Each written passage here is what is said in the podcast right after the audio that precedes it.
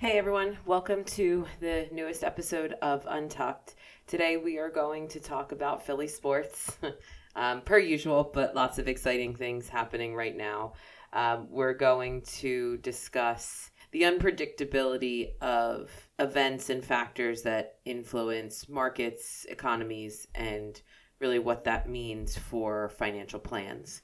Uh, that'll be our coaches corner discussion. And then we're going to talk about the way the, the the way that the finance industry is portrayed in media tv shows movies uh, specifically. And then as this will probably be our last pod before halloween the top five scariest movies. Enjoy. The opinions expressed on this podcast are our own, and they do not reflect the opinions or views of FC Advisory, the Financial Coach Group, or the New Wealth Project. Nothing discussed on this podcast should be interpreted as investment advice. Welcome to episode 74 of Untucked. This is Megan. And Mike? And this is Jeff. So, in the spirit of the MLB playoffs, did you guys know that they go through approximately like 120 baseballs per game? I didn't know that. So does that mean all the ones that get scuffed at the plate don't get used again? Scuffed at the plate, Yeah, foul sense. balls that go into the stand, home Sure. runs. Yeah. When they make a last out, they're running off the field and they throw it into the stand. Like about 120. It's like 275,000 baseballs are used a season. Um, Shouldn't it be more? yeah. No. So- Remember, like they play each other, thirty teams ish, 162 games, but they play each other. I mean, you guys can fact check it. I'm just just throwing it out there. uh, uh, okay. You were prepared for that response. Absolutely re- prepared for it. Because I watch the games and I'm like, oh my god, that one hit the dirt. And I just see them immediately throw it away, and like, like how many baseballs do they go through in one game? There's only nine innings. What do they do with them? Do they just throw them all in the crowd? It's a great question, Mike. You He's answer. got an answer. They don't reuse them for games, Right. but they authenticate some of them and sell them. Like this game, this ball was used in this game. People buy them. They also use them for like batting practice and some of the minor league mm. stuff. Okay. Yeah. Cool. You guys have any other questions about that fun fact? No, very well prepared. Thank you. We got some exciting Philly sports to talk about. Start with the Phils. Do you want to start with the Phils? Sure. Yeah, I think so. I mean, since we've had our last pod, I think they've made the playoffs, beat St. Louis, and beat Atlanta. Uh, yeah, you, you're probably right. They might have been in. Doesn't matter. It doesn't matter. It doesn't. I matter. mean, the fact they beat St. Louis that was that was nice. I mean, we kind of felt like they had a good chance. Did not think they were getting past the Braves, yeah, and handedly. Yeah, handily, like three to one, in exciting fashion. I might add. As exciting as baseball baseball can be. Yes, Well, I mean, you guys may not think it's exciting because I don't think you watched any of it. I watched the Brave series. I watched a little bit of it. Like, I think I might have seen the, the eighth or ninth inning of one of them. Okay. Was it when they came back, or is that against St. Louis? When they came back in the ninth and won. I don't know. Doesn't matter. He watched it come back. I watched, Okay. I watched a little bit of, of, of it, which was against my protocol, but I did. Now You- you, are in in. I have to be. I mean, You were an I'm on the NLC, record. NLCS guy is when you said you would jump in? yeah, Okay. yeah. So, how do you f- guys feel about the Padres series? Well, considering that the first time I watched the Padres was two days ago, not sure. I have a lot to say. Do not like their fans. What They're don't you like of about 'em? losers? I saw some clips of, of them doing stupid, like really I like the lame songs and stuff. stuff. Yeah, yeah, yeah. yeah. Pretty lame. Their colors are awful. Also, really bad. Like, how do you have a San Diego team brown and yellow? Melissa said the same thing last night. Like they should be tropical. Was her was her next comment? I don't Oh. know about like tropical. Like, I don't need like Tommy Bahama, but I need like a blue. Well, they used to be blue. I Yeah. don't know why they've changed their color. I think they've changed their colors like three times. Okay. Um, they actually have like a tropical themed uni. But how do you? I mean, do you think? How do you, how are you feeling about the Phil's chances? when it was, um, was it four nothing? It was 4-0 Yeah, I, I was feeling very positive, and after that Not so much. debacle of an inning, when every single Padres player just lit up every pitcher, um, Yeah. very much less so. Okay. Yeah, I think Wheeler should just pitch every game. I agree. Some guy called the radio station today. He's like, "Why do these guys? Why do these pitchers need four or five days rest? like, why? Like, you want to talk about stupidity? Yeah. Maybe the Philly fans are worse than the Padres fans. I mean, I think they're obviously winning two out there would have been awesome, but to come back to Philly for three games in a row with a game in hand, like that's awesome. I think it's yeah. I mean, I They're in I, a great position. I think they're in a great position. I think the crowd will definitely be a factor Friday, Yeah. Saturday, Sunday. And if they can win two or three, you got to win one in San Diego or just end it here. or just end it here. I know that's very difficult to do, but I know I texted you last night, but how how do you hit about hit a guy with like a changeup when it's like a one-two count in that uh, situation? How do you hit a and it almost went behind him? Yeah, I mean, it shouldn't. Like, I'm okay with you not throwing a pitch near the strike Yeah. zone for the next pitch or two, but you can't hit him. Like I understand you, you're trying to throw like a like rip a fastball like inside and it kind of gets away from me and clips him in the elbow. I get that, but it's like a changeup. I, I mean, I, I I put la- like, I put last night on Nola, dude. I mean, they were up four nothing for him. It was on a fluky inning. Like we didn't like we weren't hitting the crap out of ball. They literally like the sun mm-hmm. gave us four runs. You got a four run lead, dude, which we never give Nola a lead. He's always like he he's always like shut down pitching, and then like we lose like two nothing. Um, we don't we don't hit for him, dude. You got to be better than that, man. You just got to be better than that. Let your brother get a hit off you. It's crap. what else you got on Phil's? Not much. I mean, other than you know a few more points that we'll, we can dabble into.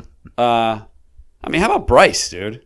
yeah, he's a stud. He was doing pretty bad towards the end of the season. We are thinking about his thumbs bothering him, um, and he's been on fire in the playoffs. The vibes are good. I had a buddy from like New York, New Jersey, text me, and he was like, "Yeah, well, you know, as soon as Bryce cools off, like he can't stay hot for this long. Like he's got to stay hot for two more weeks, like a week and a half. And guess what? If he's not hot, Schwarber will get hot, or Bohm will get hot, or I mean, they just have a lot of good hitters. So I'm not really concerned if like somebody goes cold. By the way, Schwarber's bomb. Guys have no reaction to that. I feel like I should bring other people in to talk Philly sports, or at least to talk Phillies. I I mean, he's, he crushed it. I think you, Can't hit you it any just better. said it. You said it was a. Yep, it was. Let's move on. Let's move on. Go well, I have a, I have a segue to the Flyers. Did you see what the Flyers are doing on Sunday? I did, yeah. So they're opening. I guess the Flyers play Sunday night. They're opening up the Wells Fargo Center at like two o'clock, so you can watch the Phils. Dude, Even though they're, I mean, they're going to be across the street at Citizens Bank. that's awesome. Yeah, so if you have a ticket to the Flyers game Sunday night, you can get into Wells Fargo at like two p.m. to watch the Phils. That's awesome. It's dope. Would you ever do that? Yeah. What? It sounds like a complete and total nightmare. Yeah. But I Why? think it's awesome. Dude, the people insanity. It is just Why be is it a ins- Go nightmare? to Xfinity Live. like You've seen the screen in the Wells Fargo Center, right? If it's in your seat, watch it on the big screen. To, to your to your question, Mike, absolutely. I would go down. I would tailgate for the Phillies game. I'd go in there. Is this only if you had Flyers tickets, or would you just go independently to watch it there? No, I would if I had Flyers Yeah, okay. tickets, and especially if it was like to win the series, like if they win Friday, Saturday, and now it's Sunday to win the series. There's going to be fifteen thousand people there watching it with you and cheering. Like that would be pretty cool. So let's get into Fly Guys. It's not much. They're four games in. They won three of them. They're not uh, dominating any uh, teams they're playing. I mean, they're kind of getting some good efforts out of some of their you know younger guys. You know, they're not. I wouldn't say they're going to be. They're not fun to watch because they're not overly skilled. You know, it's it, they're going to just outwork and chip away. I mean, they they fell behind in all four games. Okay. You know, two nothing. I think it was. I mean, Oh wow. but um, Who did they play? uh, they the first two games they played bad teams. I think Jersey and Vancouver, and then they played Tampa and won, and then Florida and, and lost. But for I mean, Carter Hart played three of the games. He looked pretty good. You know, I could see them ended up around 500 at best, Okay. but at best, still missing a couple key guys. Well, you know, we'll see how it goes. Um, not a lot of not a lot of other feedback than that. Do you are your expectations have they been lifted given the f- four games you've watched or are you still like they're going to be the worst team in hockey? No, I don't think they're going to be the worst team in hockey. I don't, but not far. Not far from it. Okay, so your expectations for them haven't changed much. Not a ton. Okay. Not a ton. I mean, it's great they got off to a decent, like, nice start in the first few games. They're not 0 and 4, but um, they're not going to all of a sudden start packing in the Wells Fargo Center. Okay. um, and sp- and plus, I, you know, if they start playing some really good teams, think, I think it's a different story. different story. So I think our listeners may stop listening because I mean it's got to be a violation that we started talking Flyers before we started talking Eagles, right? No. It was it was Meg's segue. All right. no, I mean the Eagles are six and zero. They just beat Dallas at home. Like, can we talk about the Birds a little bit? we were gonna get to. I know. them. I'm just saying. Like, I mean, are, do you guys have any like like where's your level of excitement for the Birds come next Sunday? Zero because they have a bye. No, that's this Sunday. Next Sunday. Oh, I thought you were referring to this coming Sunday. when they play the Steelers, who might be the worst team in football. Uh, no, it's exciting. Yeah, it's fun. Um, the Dallas games always exciting to watch, even if like you're not a huge Eagles fan, you're not a huge football fan. It's just such a big rivalry.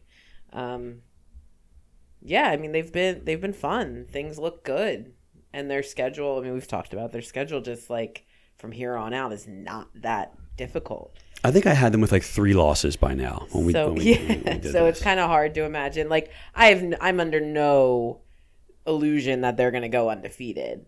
I'm just hoping that like this isn't like they're peaking too early in the season. You know, you hope that like they're able to continue to kind of get better each week, even if they're playing shitty teams, so that when games really matter, they're playing their best football. I mean, I think they're going to continue to get better. And when you start 6 and 0, like they're almost guaranteed to make it to the playoffs. Yeah. Well, I mean, they win four more games, it's 10 wins. Like there's a really good chance they get in the playoffs with 10 wins. They have like 10 games left. Like it's crazy to me. It was just like I I wasn't expecting them to be this good. Yeah, I think that's fair. Are they this good? I think they are. I think they are. Okay. You have you have some They're hesitation. frauds. No, it was a, it was a re- uh, legit question. Are they like you know because you know the old saying in football you're you are as good as your record. Your record is you. Like it's not oh we're better than this and we're just getting bad luck. It's your your your record. But Jeff, I I'm gonna say I'm gonna go on record and say you are getting ahead of yourself With the birds? with yeah with the, like there's six and zero and there are eleven games left.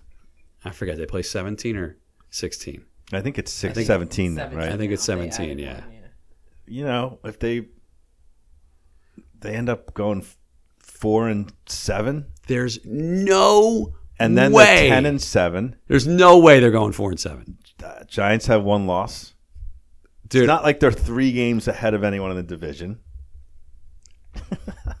There's no I just way. I think the rest of the teams in our division are crap. I think the Giants stink. I think the Commanders stink, and we just we just beat up on Dallas. So I mean, I, I think we run away with our division because I think it's early, and I think those teams got some wins that they're just gonna, they're gonna, their record's gonna go down. I think our, yeah, I'm probably getting ahead of myself, Mike, but I mean, does Hurts have to stay healthy for this to happen? yes, Yes. Okay. of course. Who- What do we got? Gardner Minshew as our backup? Is that our backup? Yeah. Yeah. So I mean, yeah, Lived in a van. I think. I think that's that's like the deciding factor. It's like we weren't sure how good Hurts was going to be, and he turned out to be really good, or it has been really good this year. I think if he continues, yeah, like they might have like 13 wins. They might go seven and four. You heard it here first. All right. I'll take that bet. I would bet on that. Um, I guess we'll, the Sixers a little bit. They open up at home tonight. They lost their first game of the season. So while every other team in Philadelphia was winning, they lost. Um, James Harden's healthy. No hammy issues. Not so far. So we'll see. Long season. Talk to me a little bit about the Boston game. I heard. I didn't watch a lot of it because I didn't either because of the Phils. but I heard JoJo uh, didn't look so good. I just I heard he was like going through the motions. Yeah. Um, they have not spent much time playing together as a group. He only played in one preseason game. Um, I, I'm not worried about it. Didn't they play all last year together? No, they Half the year? Half the year. I mean, PJ Tucker started, and he's Right. an off-season signing. Uh, so no, I mean, like they'll it'll take some time to adjust. Boston's good. I'm not uh, certainly not raising any alarm bells at this point, but excited to see how the season goes. I'm concerned. Are you just saying that to say that? You're concerned after one game? I'm concerned that Joel looked like he was going through the motions in game one in Boston. Yeah, that concerns me. Like, come on, dude. It's game one of the season. Like, how do you not come out hot? I'm not concerned like Joel's not going to be the player he was last year. I'm just concerned like like like that concerns me. How you don't come out hot. I think we need you to take like a break from talk radio. I won't do like, it. I, I don't- like maybe go like a week with just like not listening to it. This has nothing to do with talk radio. no, no, no, not this particular sentiment, but the fact that you even have an opinion on concerning things after one game Again. is a result of you listening to. No, it's a result of me being a, a, a Philadelphia sports fan.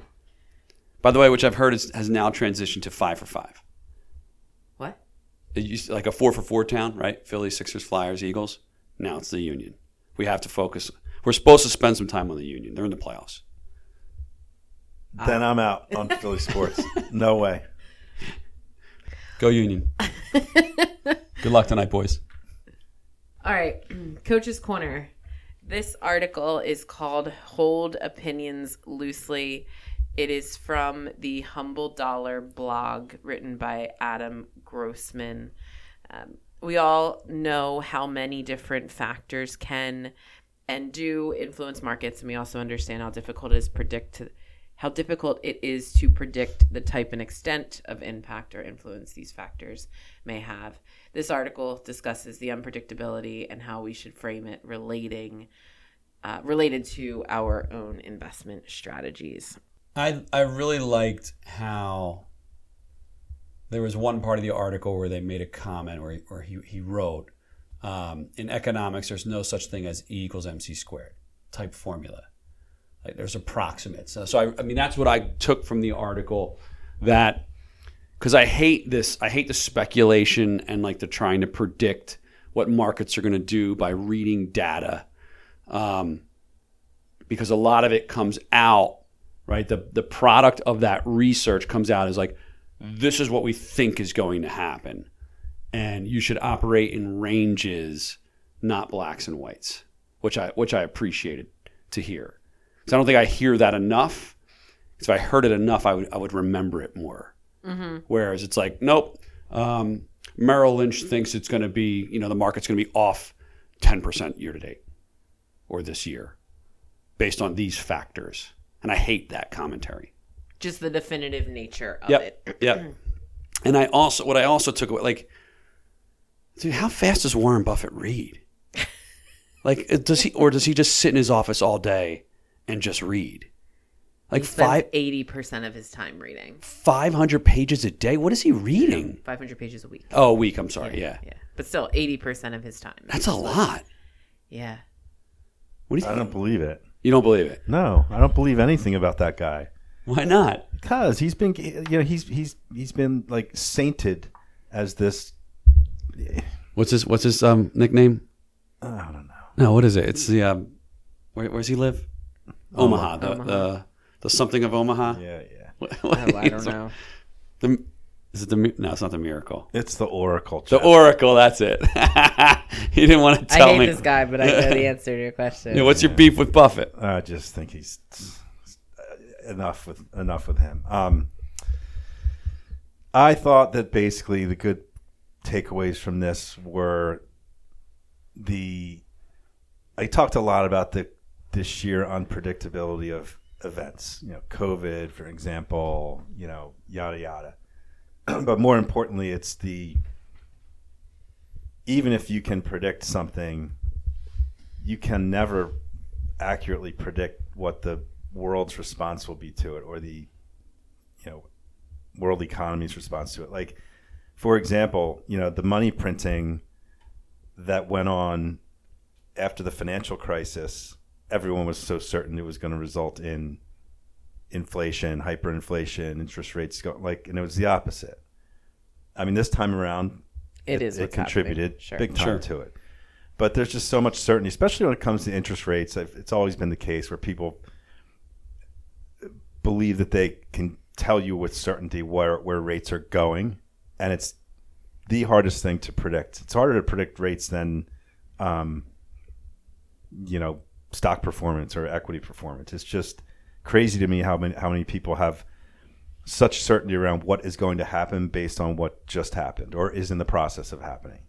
And I think that the article tries to call that out, and it's it's spot on. It's spot on. And and the other point they make somewhere in there is that to your point, Jeff, about ranges, it's like you just have to have a way to deal with any variety of outcomes, and that's we talk about this all the time on here, which is you know plan A, plan B, plan C, plan D, even, and and that's the only way to really successfully deal with all the uncertainty that is that has existed forever and it still is today and it will be in the future forever. There's no you know that's a, that's a constant. And too many people in our industry try to you know battle the battle the fact of life which is that uncertainty is a fact of life um, and a fact of investing and and not coming to terms with that I mean, I don't know. It's jo- part jo- uh, job security, part trying to you know Yeah. sell airtime or newsletters or whatever ha- what have you. But it's it's um, simple concepts, but kind of some of the most important ones, especially when he's talking to somebody who's freaking out about what's going on and like you know the whole what are we doing and what changes are we making and how are we going to deal with this uh, you know the, the, the Russia Ukraine thing and the energy thing and the inflation and whatever. I mean, there are too many variables always at play that are, when you crunch them all together, there's just no way to know what comes out of that. That's why I laugh at these macro guys who, you know, invest on the Can- basis of Explain what macro. macro is like you know means. the word macro it's like so it's it's like interest global interest rates global gdp uh, uh, inflation expectations equity uh, returns like they, they mash all this stuff together into their little models and they come out with like a, a forecast right we think you know us stocks are going to return x this year because of all this stuff it's a it's a joke to think that you're you're putting all these things into your blender and what's coming out is anything other than crap. and that's kind of the point I was making. Yeah. If if I if I'm hearing you correctly, that there's just too many variables to be able to come out with a definitive like this is what's going to happen. It's kind of like, I mean, look how sophisticated meteorology is compared to where it used to be. they can still really only accurately predict. I don't know, a week out. Yeah. You know, and even I mean, that's like wouldn't done think maybe hundred a- percent. by now they'd be able to tell you in a month what the, what's going to be going on. I don't think they've That's improved same their, thing. their balloons yet. no, no. I think it's a, it's obviously a huge responsibility of this industry to to think about that differently. But then I also think from a consumer standpoint, like we as investors have to be more flexible. We have to be more comfortable with uncertainty and generally people just are not right they we we i think look at things and not the three of us generally people look at things very black and white and it makes these unknown unexplainable unpredictable events that much more difficult to stomach because it's like w- now what do we do now? Like how do we react to this? As opposed to okay i had no idea this was coming. Nobody had any idea what this was coming. Like but we prepared or we planned for some version of it. Not the exact version that came to fruition but some version of it. Um, i just don't think people generally are comfortable with change or uncertainty and that makes investing really difficult because they want to know if I do this, this is my exact output. And it's like, that's impossible. Yeah, To know. not how it works. I thought he made a really great point when he was saying, "Hey, when we're faced with all these uncertainties and things happen, and it doesn't go the way that we're that we had planned," and he gives the example like if you're thinking about changing your asset allocation or paying down debt, like see if there's a way you can do it in like half steps. And I felt like that's worked for some of our clients in the past. Like when we have a client that the market tanks and they're freaking out, and let's say they're 65% equity, and it's like, we just want to get to cash to just stop the bleeding. To say to that person, it's not the ideal solution, but if you just can't get them to stay invested, why don't we just do like 50 50 stock bond? Like just get a little bit more conservative. That's going to be better for them rather than just putting it all in cash. So I thought that was a good point. And he said, you know, developing a plan that is flexible, you know, and, and something that you, it's exactly what we do. Like developing a plan that's flexible, one that you can, that you can Hopefully, stick with. yeah, that will that will work in good and bad markets, and that's something that you'll stick with. I thought was just great advice. Yeah, I feel like the the articles or the concepts that we talk mostly about are all so like commonsensical. you know, it's like, and I get, and that's kind of the point, I guess, in in a way. Like, there's so much unpredictability that even common sense is difficult. Like, in it's very easy to understand. It's difficult to practice and to execute upon. Um, but yeah, I, th- I mean, I think we all agreed this was a a good read. Where he lost me on on one section, and I just I wanted to get your takes on it. Um, he said you want to stay consistent with your investment plan, but you don't want to be overly wedded to it. There's a point where consistency can cross over into stubbornness. What did he mean? Like, does he mean like there's a point where you change your plan? Yeah, I kind of I remember reading that sentence and thinking the same thing. Like, what are you what are you trying to say? You just here? contradicted everything you just wrote. Like no, that like if your plan, unless something from a goal standpoint has changed with you, you, you got to ride through it. Like I can't think of a circumstance where you, you know, if you're ninety percent equity and it gets cut in half, it, that if you didn't plan for that, which you have to plan for that if you're ninety percent equity, that you would shift gears. Did you get that same vibe from that or no? No, that definitely from that statement, but then he goes into that Aesop example and he kind of like he's referring, I think, to like the stubbornness as unwilling to change. And I think like there's difference in in maybe like your opinions on the factors that are occurring and then the investment strategy as a result of that is kind of how I interpreted it. Yeah, I mean, you throw Aesop and Big Oak Tree and and like lowly Reed at me, I'm like, Yeah, like it was probably an unnecessary Yeah. ad. All right, we good? Yep. So the next topic we wanted to talk about is just um, portrayal of the finance industry in media. We were talking about this the other day. Just a couple of shows, movies um, that we've watched, and the way that these particular um, shows and movies like depict everything from banking to Wall Street to um, you know hedge funds, and it's just kind of comical. I guess is maybe where, where we'll start. Yeah, I'll start. I mean, because I have a opinion on all these. You know, um, I jotted down just some of the ones that came to mind. You know, you have Wall Street, the original one with you know, Yeah. Gordon Gekko, and then you have you know, um, you know, Boiler Room, uh, Wolf of Wall Street, The Big Short, Margin Call, Arbitrage, Billions, Industry. Those are just the ones that I Yeah. can think of, right?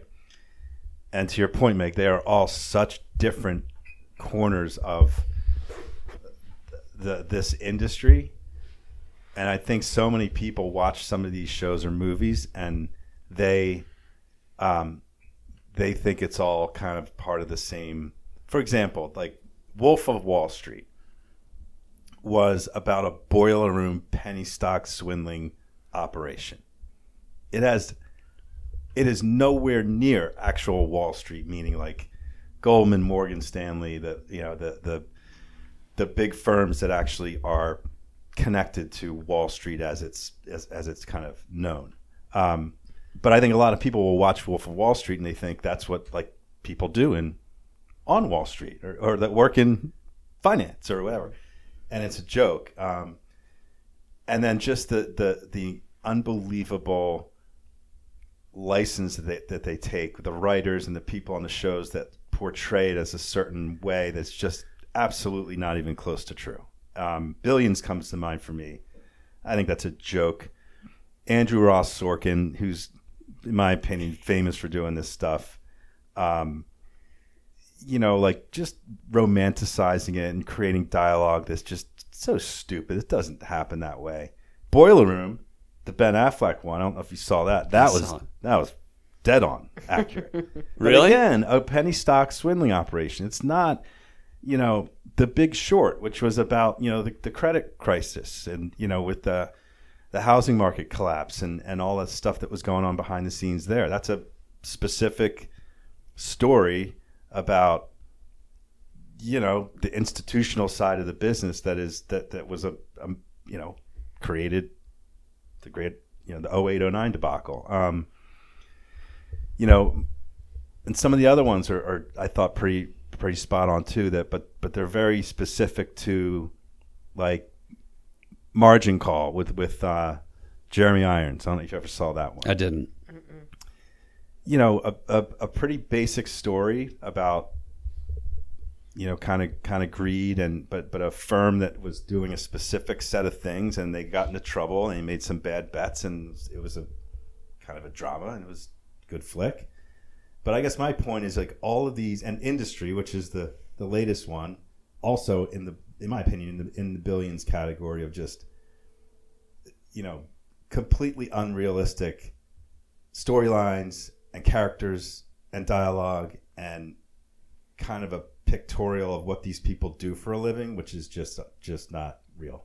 like in industry, which has kind of got me started on this conversation, was like they there's one section of that show where there's like the private wealth management people, like the financial planners for the for the ultra wealthy families, and they're it looks like their job is literally just to take them out and like buy them dinner. Like, is that what? Is that I wouldn't call them financial planners. I mean, the, the, the, they're trying to right? they're trying to equate it to the to the ultra high net worth divisions of you know Goldman, Morgan, um, firms like that, where their clientele have like eight and nine figures um, of of investable wealth, and they're not. It's not financial planning in the way that we think about it. Right, but are are those like private? Like, is their job like to just take them out and wine and dine them?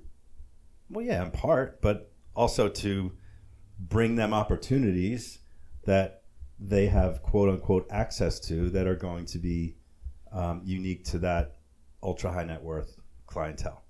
Now we're getting off on a tangent, I guess, but um, it's I guess the, the over, for me the overriding point is, you know, all these movies and this subject we're talking about, the average person doesn't have any understanding of how vast the financial services world is.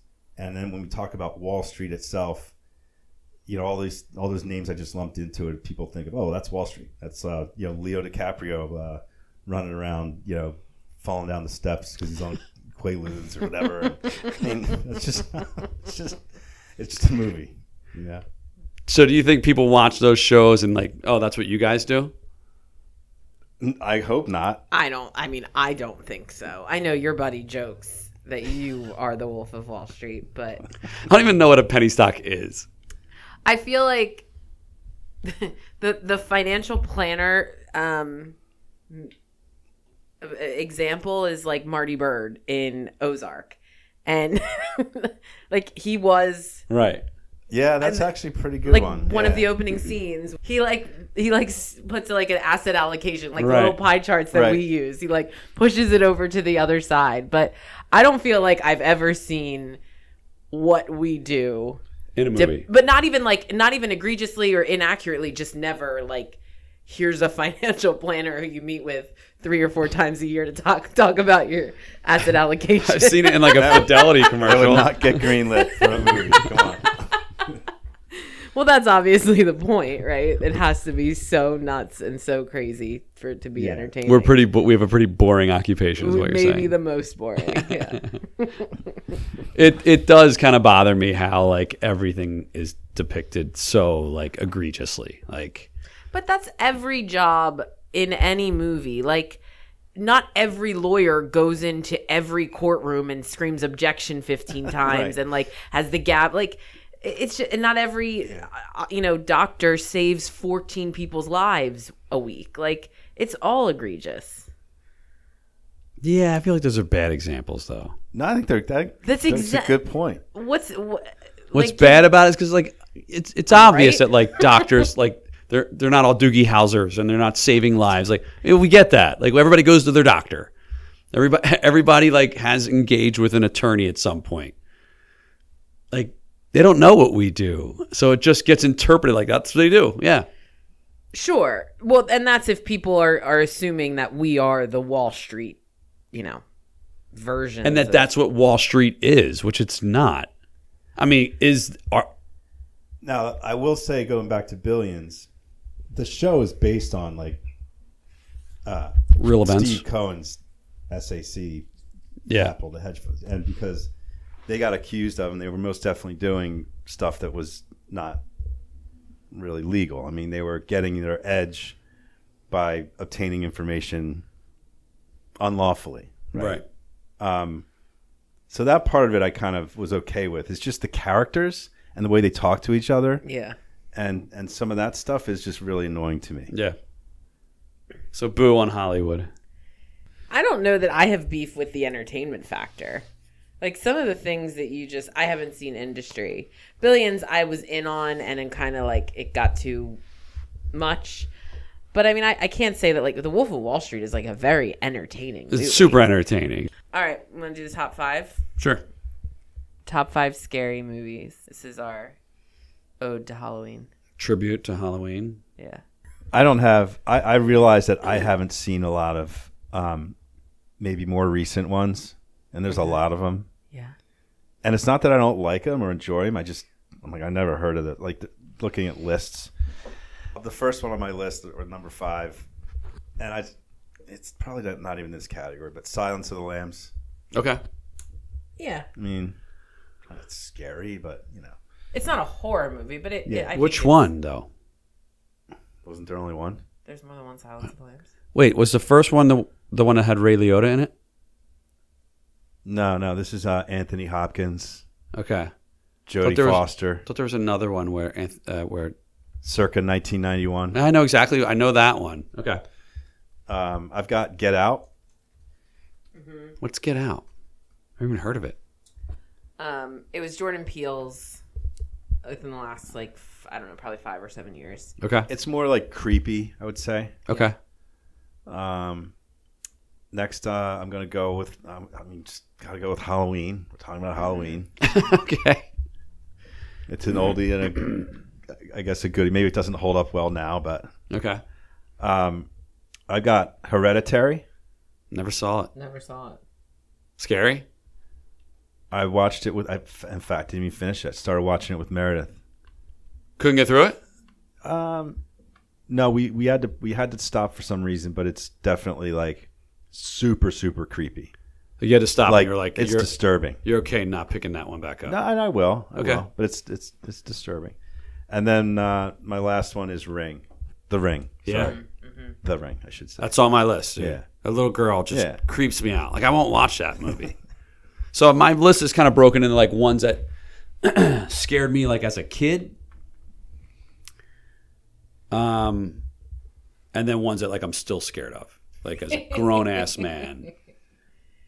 And it's pretty straightforward. Like Exorcist, mm-hmm. The Shining, Pet Sematary, The Ring, and Invasion of the Body Snatchers. That one, like as a kid, that one just like if you fell asleep, you turned into like a zombie. So like you were just trying to like stay awake all night.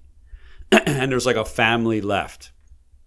And they're all like staying awake and then like they kind of doze off and like dad turned into a zombie. That's like the end of the movie. It's, it's oh dude. Spoiler alert. Yeah, sorry. Freaks me out.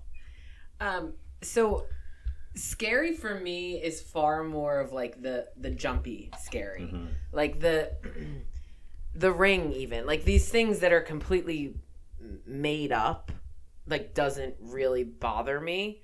But if you have like a killer who's walking around and gonna pop out and stab someone with a knife, like that's where I'm more scared. Okay. I mean, like, I guess I like watch The Exorcist, and I'm like, but like the devil is real, right? Yeah, Like, see, I don't believe in that shit. okay. and like it's also maybe because I've watched it after being able to watch like movies that just look better. Yeah. yeah. Like obviously it doesn't age well. Right. Um so I have I had Halloween as well. I also had The Shining. Um have you guys seen Strangers?